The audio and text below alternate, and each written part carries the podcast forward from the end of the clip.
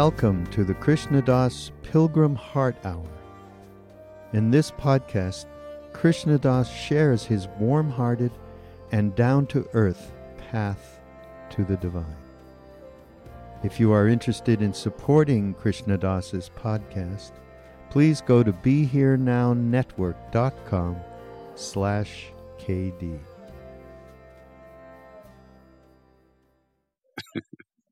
Hi. Hi. Thank you for being here. I'm not, Um, but I'm doing my best. Thank you for as, uh, answering our questions.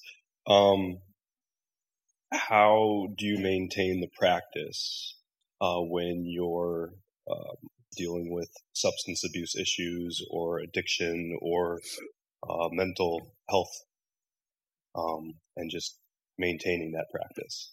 I assume you you're not meaning how do I maintain the practice when I'm you just how does one Any general suggestion? That mic is loud, by the way.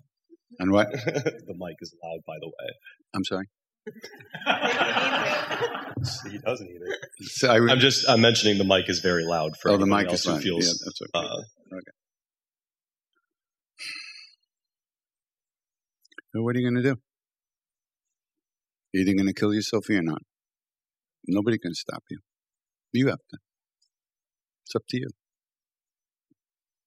It's up to you to ask for help. It's up to you to open up and look for help if that's what we need, and we all do.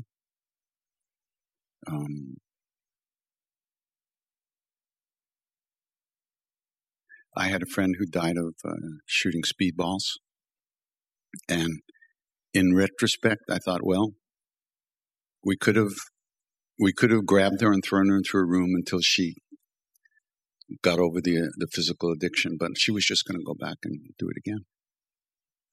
So what we're going to do? You have to deal with yourself. You know, there's no escape. It's you, 24 7, 365. And it's always going to be. And the fact that you're even in the game at all is fantastic. And you have options, you have choices you can make. And you know what you, what you know, you know when you're making the wrong choice, but you do it anyway. And then you suffer. When you get tired enough of suffering, you won't make those choices. Nobody can do that for you.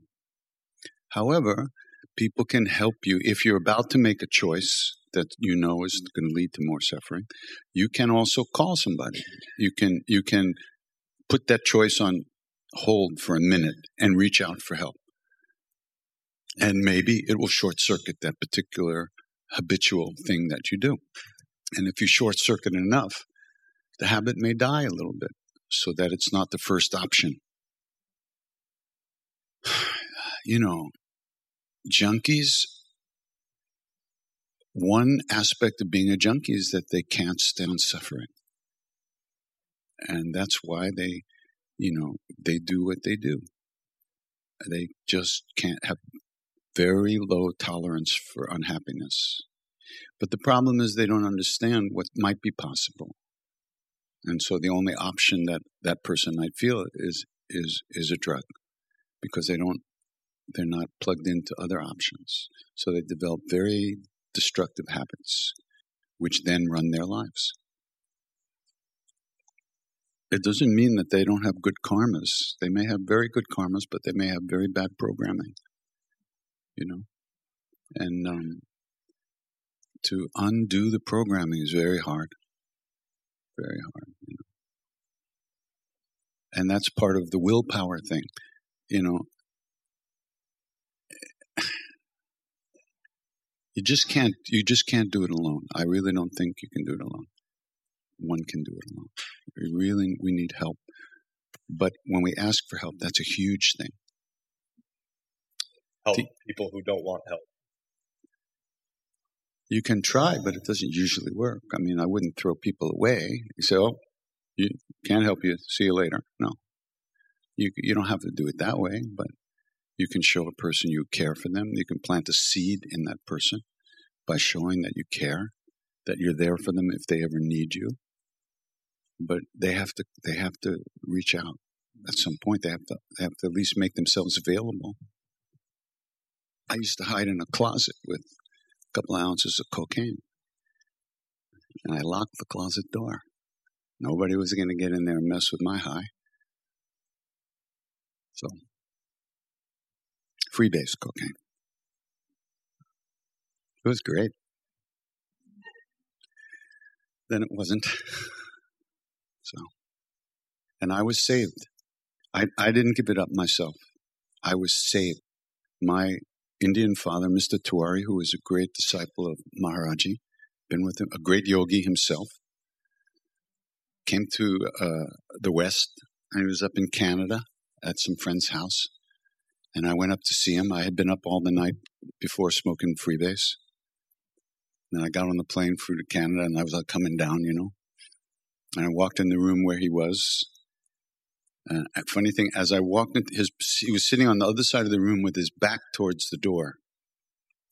And as I walked into the room, I felt this like force field, I swear. And I, I was literally trying to back out of the room. And he turned and he said, You, you promise me now you will give up cocaine. Promise me now. Okay. And that was that. Gone. If I had not said okay, if I had not agreed with him, which I had to agree with him, I loved him too much. I couldn't say no to him, even if it meant this. I couldn't say no to him. So I just said, okay. From that moment until this moment, cocaine, shit, shit looks better. It was taken away from me by grace. I would not have made it if it was up to me. I guarantee you. I didn't have that. My mother was an alcoholic. There was a lot of that stuff in my family. I know me. I wasn't going to make it. Period. But for whatever reason, they said, let the boy live. So I don't know what to tell you other than that story and whatever else I said. I, I can't say, look at me, I did it. I didn't do it. And I couldn't have done it. And I wouldn't have done it either because I was pissed off and angry. I wasn't going to ask for help. I was going to die. I was halfway there. So here I am. Thank you. You're welcome. Hello. Hmm. I have two questions, but I'll start with one and see. I have no answers. okay, great, perfect. Uh, so I am drawn to this practice and this path, and then I also have a um, a roadblock or whatever, a, um, a worry, a concern that it's not mine to have or to take or to use because of my um, cultural heritage, which is actually very similar to yours. Jewish on your parents' side? Yeah. mm-hmm. Exactly. Yeah.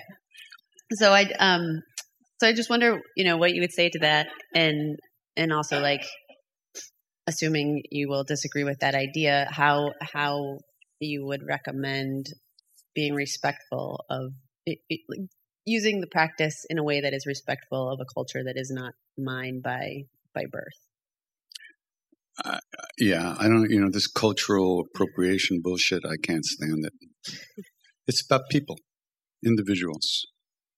You know, I I had a dream once.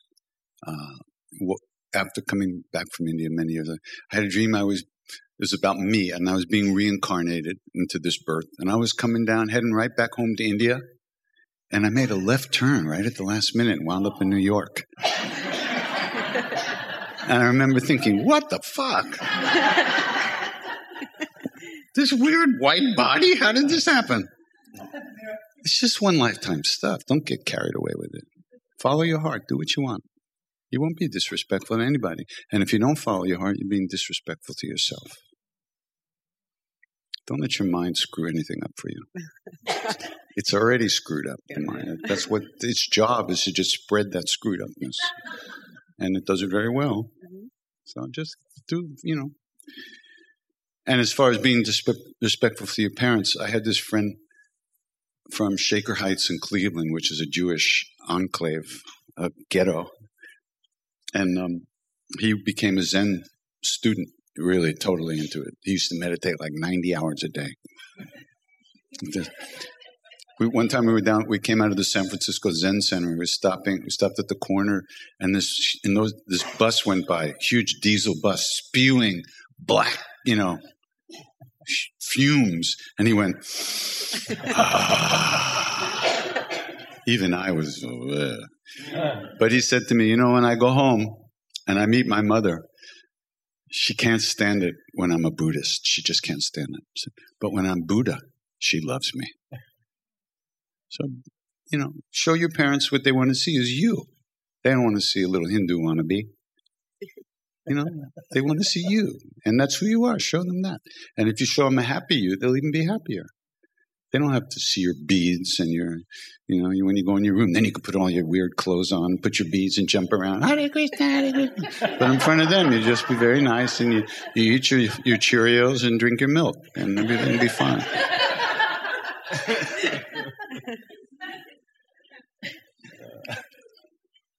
very disappointed. Cheerios seems to have a lot of uh, some kind of pesticide in it. Huh? That's not going to stop me. Can I squeeze in a, a another? I, I'm right here. What do you got? Um, so I'm also a musician, and I ride the no, yeah. I'm I'm on this loop, and maybe that's just life of um, you know, I get to a point where I feel like, oh, I I understand this idea of being a channel of divine energy or whatever. And then as soon as I do that, my playing improves mm-hmm. and people notice mm-hmm. and they tell me, "Oh, wow, you're amazing." And I'm like, "Yeah, I'm amazing." And then I then in comes my ego and, you know, that's okay. then I'm out. It's okay know? to be amazing. Isn't it? Yes. Oh. No, it's not? yeah, yeah. It's okay it to be amazing. Why not? Should you be not amazing? Is that better? no. Be, be, amazing. But so what about where does the the ego piece feels like? Fuck the ego. Don't think about it. Just be amazing. Enjoy it. Be more. The more amazing you get, the closer to God you are. Mm. Be amazing. Be more amazing. Spell it with capital letters. I'm amazing. Be it. But see, you got a program running. That's the only problem. Mm program is you don't want to be, you know, so self-loathing, self-hatred, not accepting your own beauty and all that stuff. There's nothing wrong with that. You should. We we all should, but we don't. It's okay to be amazing. You just don't take it personally.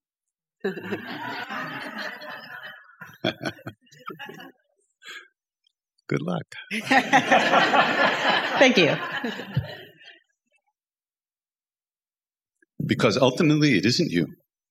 Reality wise, you see, that's why, that's the basis of all this. We think it's me. It really isn't.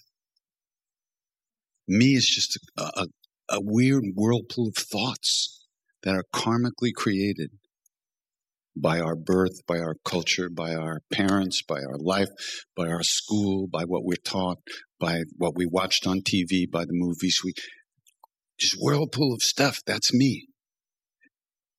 When you learn to let go, when you, we train ourselves to keep letting go, letting go, we come back to our true nature for a billionth of a second and we're gone.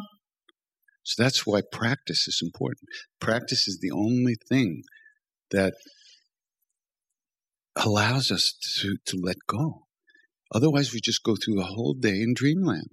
Yada, yada, yada, yada, yada. Amazing, not amazing, up and down, this and that. Eh, like, dislike, oh, but once we add a practice to our lives, it's like day, it allows us to see the difference between day and night. Then we can let go.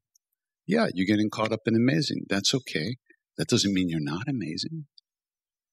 But Yes, I'm really amazing. Well, then, you know, you see how much you need to feel super amazing just to give yourself a break.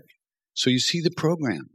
But the practice, the fact that we keep coming back, we notice we're thinking, we come back. We notice we're gone, we come back.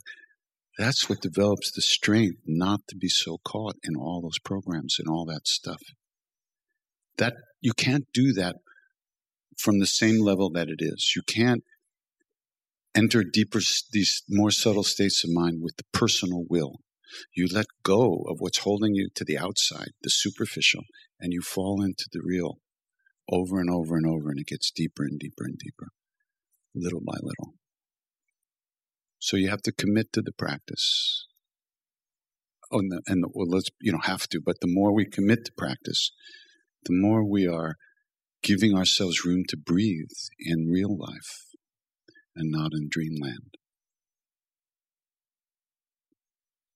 Your next CD should be I Am Fucking Amazing. you'll sell billions, I'm sure. And then you'll be really amazing. And then you'll be so caught in being amazing, you're screwed forever. You know? because you have to be amazing 24 7, 365. To anybody who comes up, you have to be amazing. It's a terrible burden. Hi. Where are you? Where are you? Where are you? Right here. Hi. I want to thank you for being here. Um, and I thank you so much for all the people you heal with your music and your words. Um, truly is just amazing work that you do. And I thank you so much for coming here um, to be with us.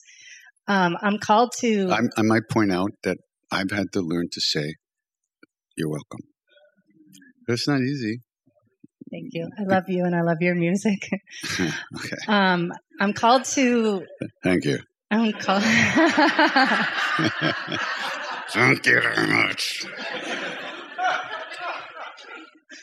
I'm sorry. I'm just teasing. That's okay. I can take it. oh yeah. Okay.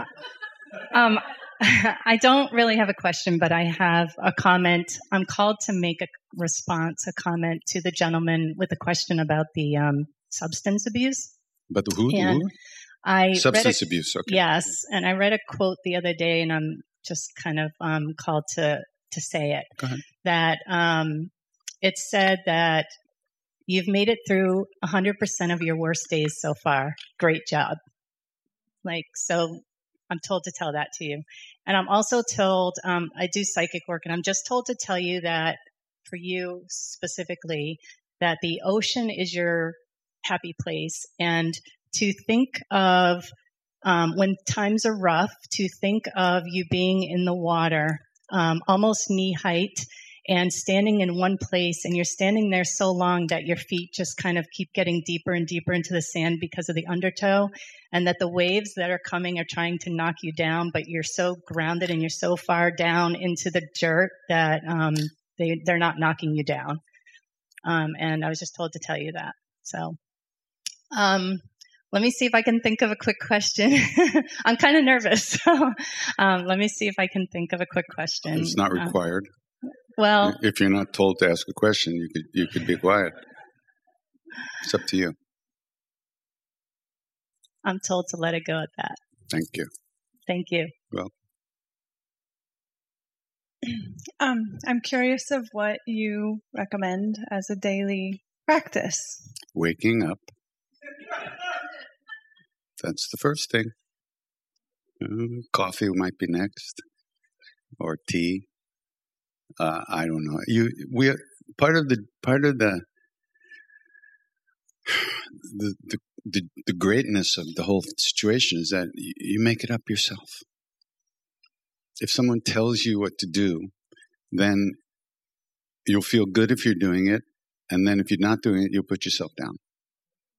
Or you'll feel good that you're doing it, but you're not doing it very well, so you put yourself down. Or you know, on and on. Figure it out. But I have, I, um, here's my point of my, can you help me with this? I don't know. We'll see. So I've been deconstructing practices in terms of just letting them go, like not feeling attached that I have to do a certain this or that every day, yoga, meditation, Mhm. sitting quietly, Mhm. you know, do my best to find my place of wonder and delight and feeling of the light, you know, through the woods or with people. And knowing that life is not always these absolutely beautiful, expansive in a light, joy filled kind of way, and accepting those times too, and finding the kind of the beauty or the sacred within that. Um, when does it become like such a deconstruction that you've just gone to something else? I don't know what. Um, where you've let so much go. Where does that interact with willpower? You have to listen to your heart. That's all. What do you want to do? And then do it. That's all. And that will, if you're paying attention, you'll see if that's working for you. If nobody can tell you what you're experiencing from the inside, you know, maybe you're finished with practice. Maybe you're just so present and at ease with whatever comes that you're, you're quite satisfied all the time, and you have no yearning any for anything. You feel that you've, you know, fine. If but you have to listen to your heart. Only you, only you know. Nobody knows except you.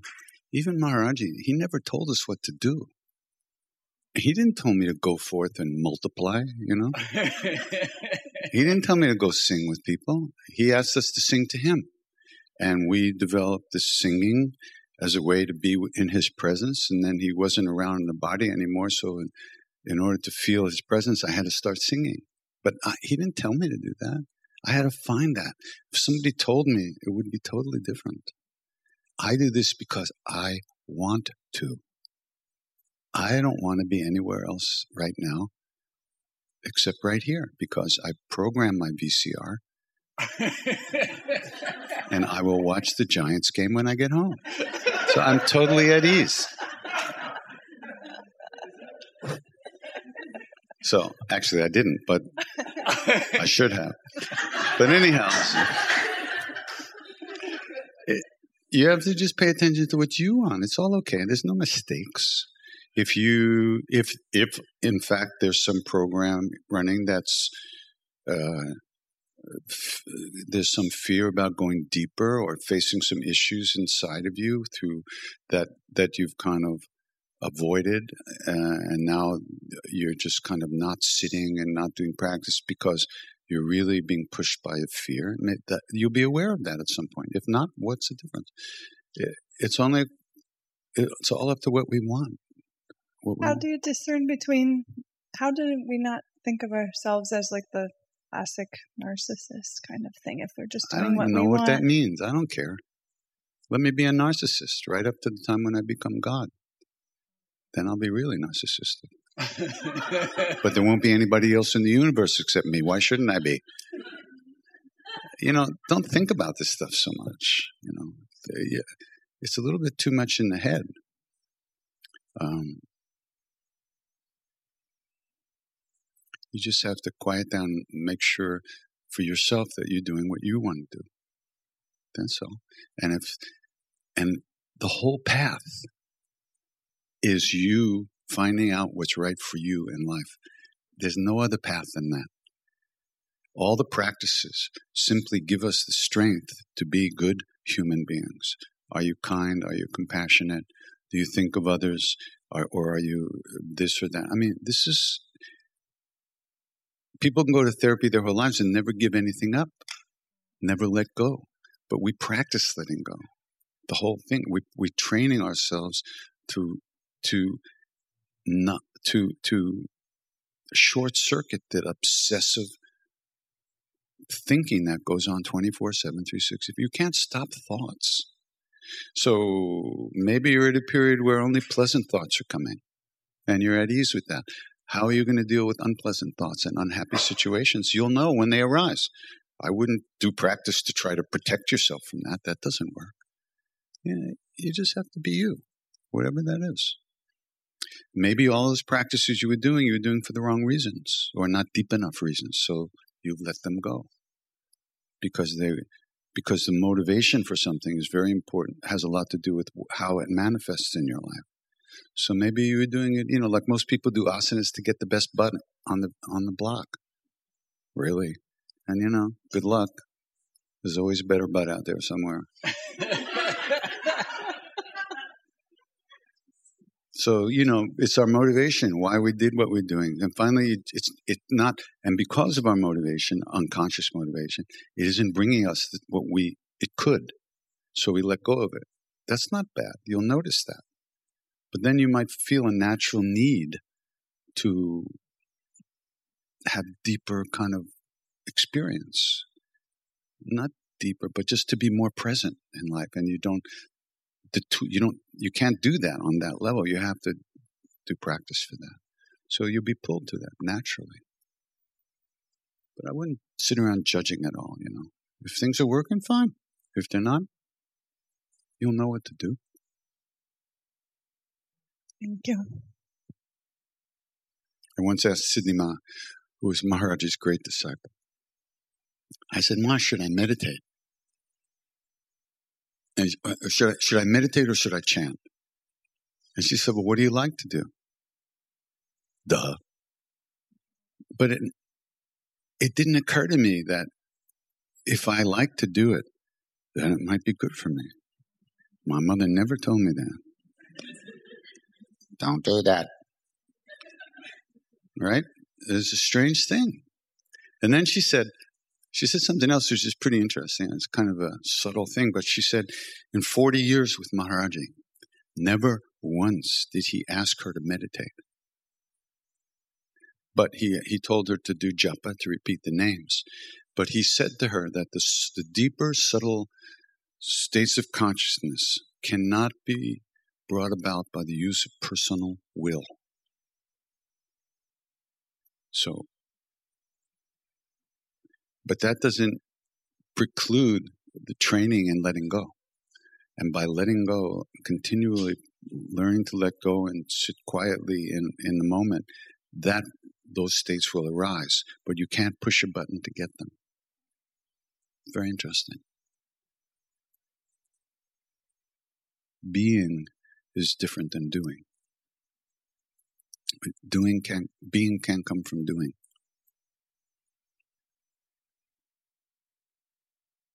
Amazing, huh? Hello. Not here. Okay. Anybody else? I started singing with people because I had to. I didn't want to. I had to. I was sinking and nothing was working and wasn't going very well.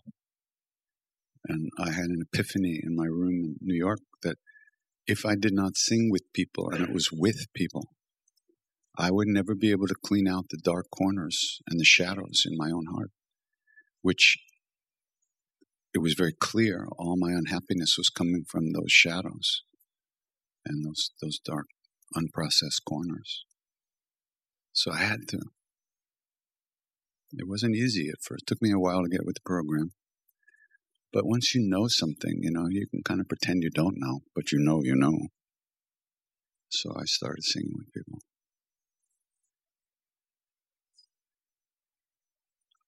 Okay, there's no more no more talking, we can sing.